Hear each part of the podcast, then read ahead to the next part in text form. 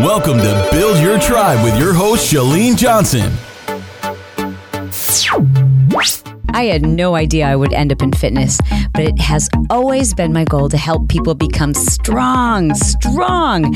And today, that's what we're going to talk about strength, but not your physical strength, your mental strength, your character, your toughness, that edge that makes you feel like you can do anything for all the years, all the hours, all the videos, all of the lectures, all of the seminars, all the appearances that I've done to help people improve their physical strength, I believe there's nothing more important for any of us to work on than our inner strength.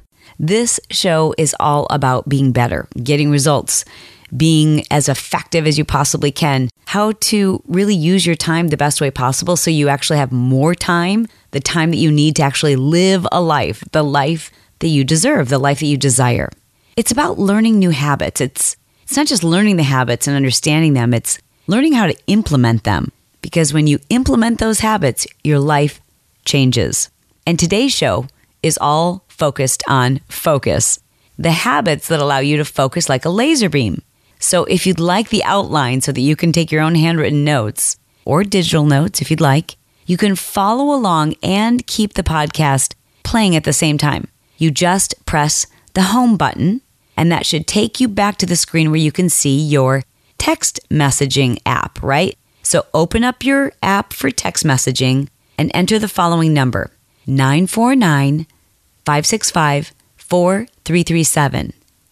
And then in the body of the text, just type the word laser, L A S E R, and then just hit send. In just a few moments, you will have a text message that explains and provides you the entire outline for this episode as well as the one prior to this one. Now, today's episode is all about how specifically to build a fortress around your focus. Researchers show that by building this type of fortress around your focus, the average person can get done in 2.7 hours what it normally takes us 8 to 9 hours to accomplish. If you really would like to, and I strongly encourage this, understand why our brains work this way, I urge you to listen to the episode prior to this one. And here's why. When we understand why we have to do things a certain way, as opposed to just like following rules, it really helps us to go, okay, I can make a decision on whether or not I want to do this or not. And I think when you understand the neuroscience, what's happening in your brain which requires us to do the things I'm going to recommend in this episode, it's just going to make it that much easier. You're going to feel compelled, you're going to feel motivated to want to do these things. So, the episode prior to this one is all about what's going on in our brains and why it's so critical we do these things. This episode is all about building those habits. Here's the deal focus really boils down to two things minimizing distractions and maximizing that creative, that energy that you have in your brain that allows you to really do the most important task and to focus on it. So it's just it's two things. It's it's your brain and it's your environment. Two very simple things. The first is eliminate distractions. You know, why do I need to eliminate distractions? I like the TV on in the background.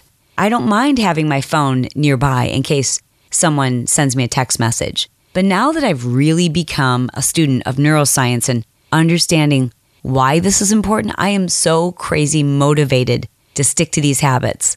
And that's just another not so subtle plug for the episode prior to this one. That's it's really all about what's going on in your head. And if you're like me, it's going to convince you. It's going to motivate you to make these changes. But here's the reason why you want to minimize stimulus or eliminate distractions around you.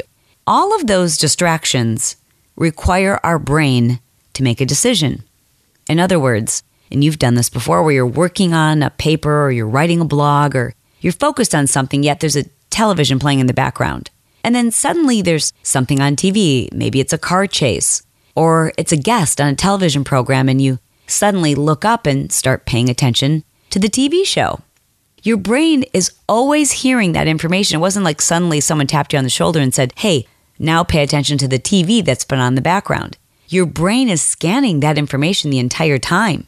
So your brain is constantly making these micro decisions on should I keep working on what I'm working on or should I break and pay attention to the TV? the same is true for absolutely everything that we can see or hear. Our brain in the background is going through this process of should I pay attention to this? Is this dangerous? Is this interesting? Is this something I should look at? Should I continue doing what I'm doing or respond to this? So, if each one of those decisions distracts us, that's one thing.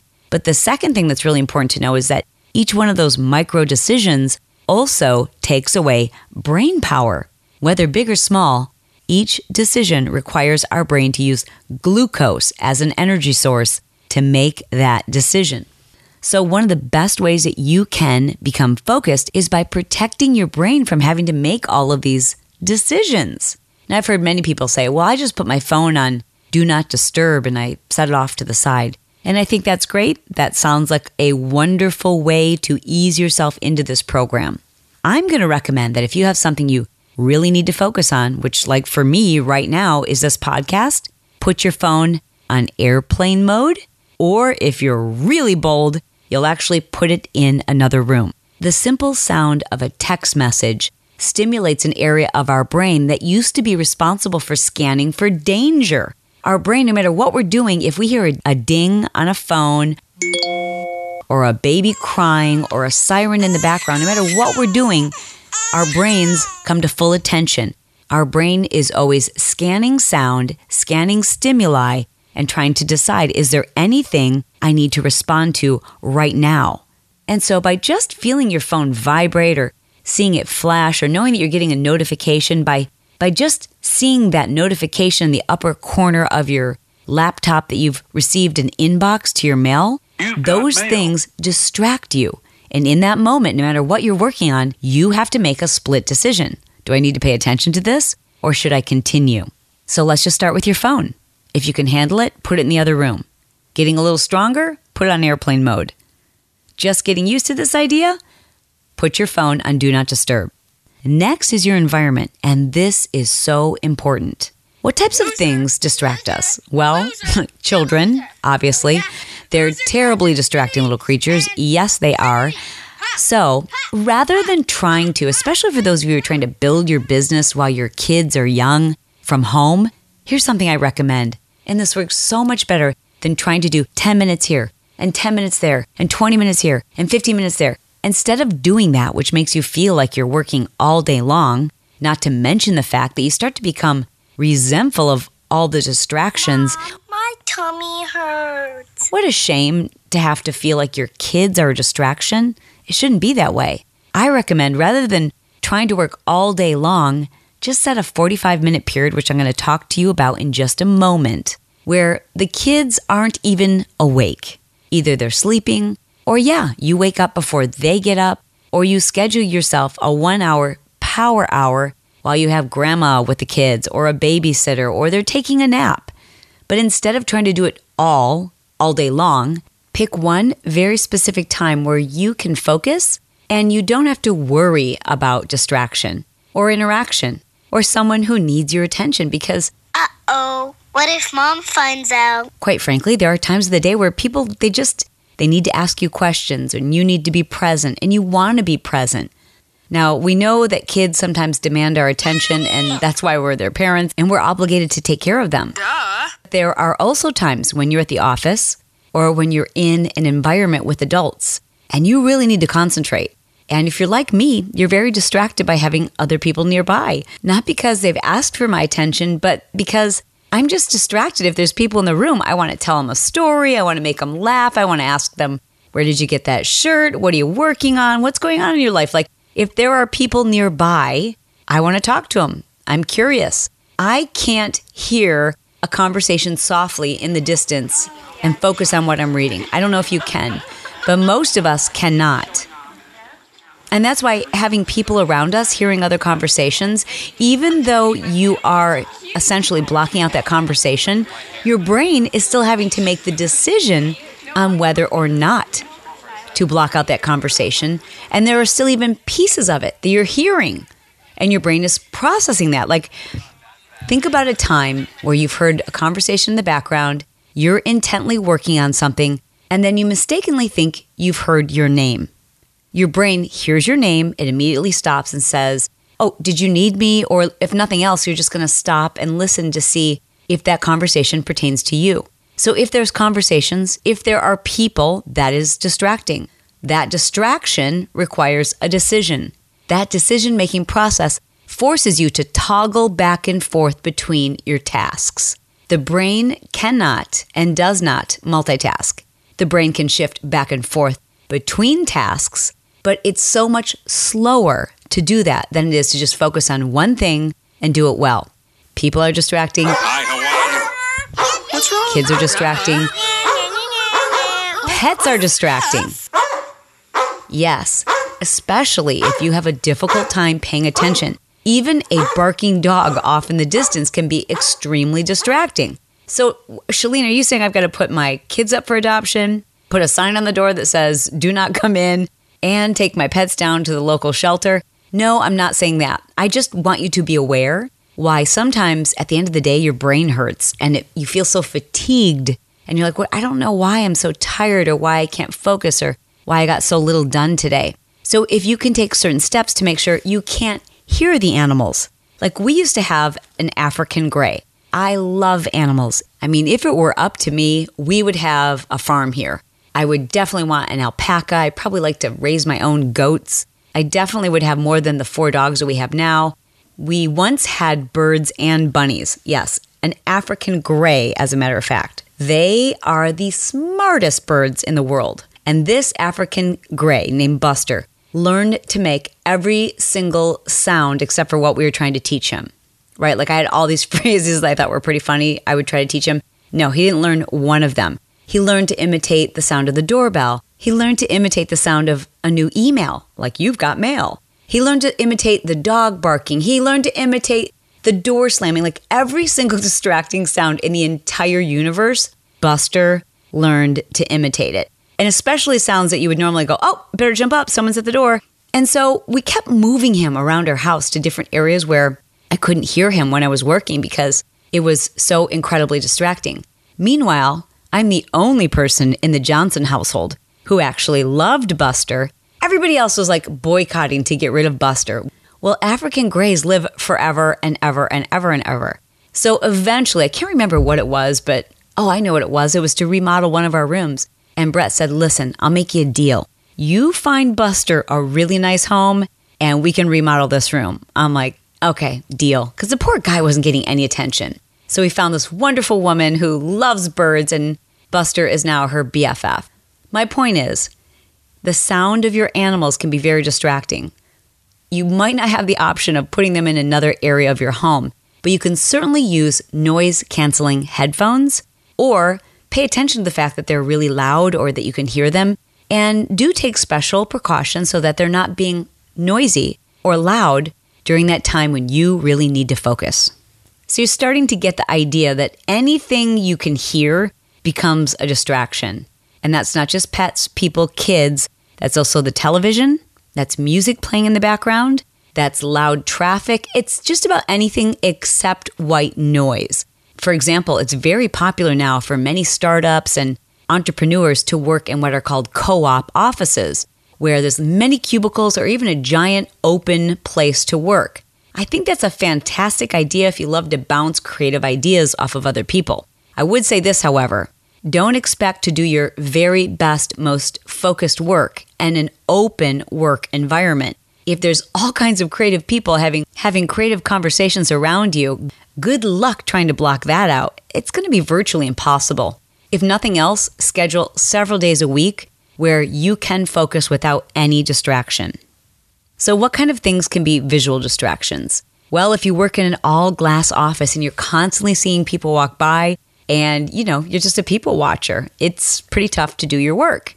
I wouldn't suggest if you love watching people going to the mall or going to Target. And please don't go to Walmart and try to get any work done because that is the best people watching on the planet. I don't care what city you're in. If you're listening to this from someplace outside of the United States and you come to visit, you must go to Walmart. Best people watching in the world. That's not the place where you want to work. I see a lot of people camp out at Starbucks, and the same thing, I think to myself, how are they getting any work done? Because I see them keep looking up and they're hearing people placing their orders and they're hearing conversations. I just can't imagine that, that is a very good place to work. The library, on the other hand, not bad. It doesn't have to be that visually stimulating. Libraries are certainly less and less frequented by the public these days, so you can always find a quiet little area to sit down, put your nose down, and get focused. So, what do you do if you're a manager? If people are constantly knocking on your door, asking questions, or, or you're the person that everybody comes to for direction? Well, you just have to decide how much of that is your own doing and how much of it can you change. People love to be empowered. People feel good about themselves when when we say to them, "Hey, you know the answer to this. I trust your judgment. You can't mess up. You know, d- tell me what your choices are and and then just make a decision." Like when we empower people to make decisions, it's funny how they start doing that. When I first started realizing that I wanted to create smart success for my own life, the first thing I had to do was figure out how to be more effective with my time.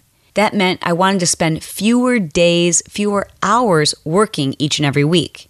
It became immediately clear to me that when I was going into our office at Powder Blue Productions, where we had lots of very interesting, fun to look at, fun to talk to employees, I was getting virtually nothing done. And on those times when I did basically walk into my office and close the door and try to get work done, someone was always there with a question or something that they needed attended to. I started staying home and making myself unavailable for questions during certain hours of the day. And what I found was people figure out the answers when you're not there to give them the answer. The more you train your staff and your key people and empower them, the more capable they will be of making decisions without you. And the same is true of your kids, too, man. If you're making every decision for your kids, if you're telling them what to wear and what sports they're going to play and who their friends should be and what clothes they should wear to school. All you're doing is teaching them that they are not smart enough or clever enough or bright enough to figure this stuff out for themselves. What you're raising are people who will be paralyzed by self doubt. Let your kids fail. You can tell them, here's what happens if you choose A, B, or C. Here are the consequences. And I, I know you'll make a wise decision. If you don't, that's okay. You can clean it up and you'll fix it later. But you, I mean, that's the one thing I have to say. Margin Bill, mom and dad, love ya. You always did that for us. And I did some really dumb things, but you always told me, all right, here's what could happen if you did this really dumb thing. We hope you don't do that. Here's the better thing to do, in our opinion, but the choice is yours. And because they empowered me with that, yeah, I did make some mistakes, but I always felt so totally confident to go for it. Like I believed in myself. I don't have self doubt. So empower your employees, empower your children, empower the people around you to make these decisions because if you're making decisions for everybody else and yourself, no wonder you can't focus. When I was writing my book, Push, and I really had to put this into play, at about 11 a.m. each day, I composed a standard text message. I kept a copy of it in my notes. And then at 11 a.m. each day, before I was about to start my concentrated work hours, I would send that text message to all the people who normally would want to reach out to me on a daily basis. So I didn't have to send it to all of my contacts, but my manager and a couple of key people at work, my mom, my dad, brothers, sisters, uh, best friend, sister. I don't have two of them, sister, sister, brother, mom and dad, and a few friends who basically I would talk to every day. And for those first couple of weeks, I would just send this text message every single day. And I would say, Hey guys, this is a group text. This is just a reminder that I will be putting my phone on airplane mode now. If there's an emergency, please contact my husband. I would give him the phone number or call my house phone because, like, the house phone never rings, right? No one calls your house phone anymore. That text message went on to say, Thank you so much for helping me to honor this time. This allows me to focus intently on one thing and one thing only, and that is writing my book. That simple text message did a couple of things. It relieved me of that guilty feeling I had when I did put my phone on airplane mode, like, oh no, people are going to think I'm ignoring them. Or when I take it off of airplane mode, if there's 50 text messages, I'll have to explain to each one of them why I didn't respond quickly. And then, secondly, what it did is it enlisted the love and support of the people who meant the most to me. Not just their love and support, but their accountability. At the beginning of this program, I shared with you that there's There's really two ways to focus. The first of which is to eliminate or minimize distractions. And the second is to really get in touch with when your brain is at its peak, when you're able to focus your best. Now, for each person, that's different.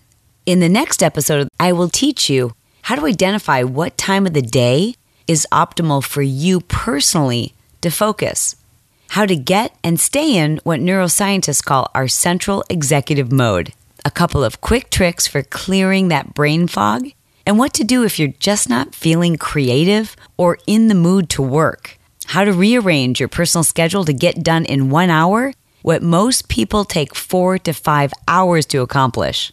In my next episode, I will also cover the best ways to get your mental mojo back, how to have your best, most focused week of all, and I'm going to weigh in on some rather controversial brain enhancing or smart drugs and supplements that many people are relying on to get what is referred to as brain gain. Again, to get the outline for this show, send me a text message. That number is 949 565 4337 and just send me the word laser, as in laser focus. For those outside of the United States, please visit my website. It's chalenejohnson.com forward slash podcast. And as always, I promise to be brief, to be bright, to make it fun, and then be done. I'm done. I'm done for now, but I love you guys. Thanks for listening. This episode has been sponsored by smartsuccess.com. What is Smart Success? Well, it's an online academy, it's a school. It's a place for you to go to learn everything you need to know to redesign, to improve, to recreate any area of your life. We cover fitness, mental well being, financial security, the relationship between you and your significant other, the relationship between you, your friends, and your family, your focus, your hobbies, your spirituality. All of these things factor into our overall happiness. And most of us just default to the thing that's easiest for us. And, and unfortunately, we neglect the areas that need the most effort. But it's not just about recognizing there's an area that needs our attention, it's knowing what to do and how to do it. It's the habits, the formulas, and the systems for success, but not by someone else's definition, but your definition. In Smart Success, we teach you how to create the blueprint. Not our blueprint, your blueprint. What that should look like, how to reverse engineer it, how to take the steps each and every day that don't overwhelm you, but move you in the direction of the life, this crazy, ridiculous, amazing, fun filled life that you deserve. It's for everyone and anyone. It's for the housewife who feels unfulfilled. It's for the college student who doesn't know what they're going to do after they graduate. It's for the busy entrepreneur who believes they're supposed to be doing everything themselves. I believe that smart success is my purpose, it's my calling, and it is my way of helping others avoid the traps of the hustle. And I know because I was there. We had the house, the cars, the money, the bank accounts, the accolades. But what we didn't have is the life that we wanted. We were chasing success. We were doing all of the right things, yet we just we couldn't breathe. And so from our challenges, we developed a program, a system, a step by step how to redesign your own life. Even if your life is amazing, if there's something inside of you that's telling you it could be better, or it's not exactly what you had imagined, if there's this feeling that you can't breathe, or that there's a level of unhappiness you just don't want to admit to, I'm telling you, smart success is for you and I invite you to take advantage of our free trainings and learn more for yourself by going to smartsuccess.com.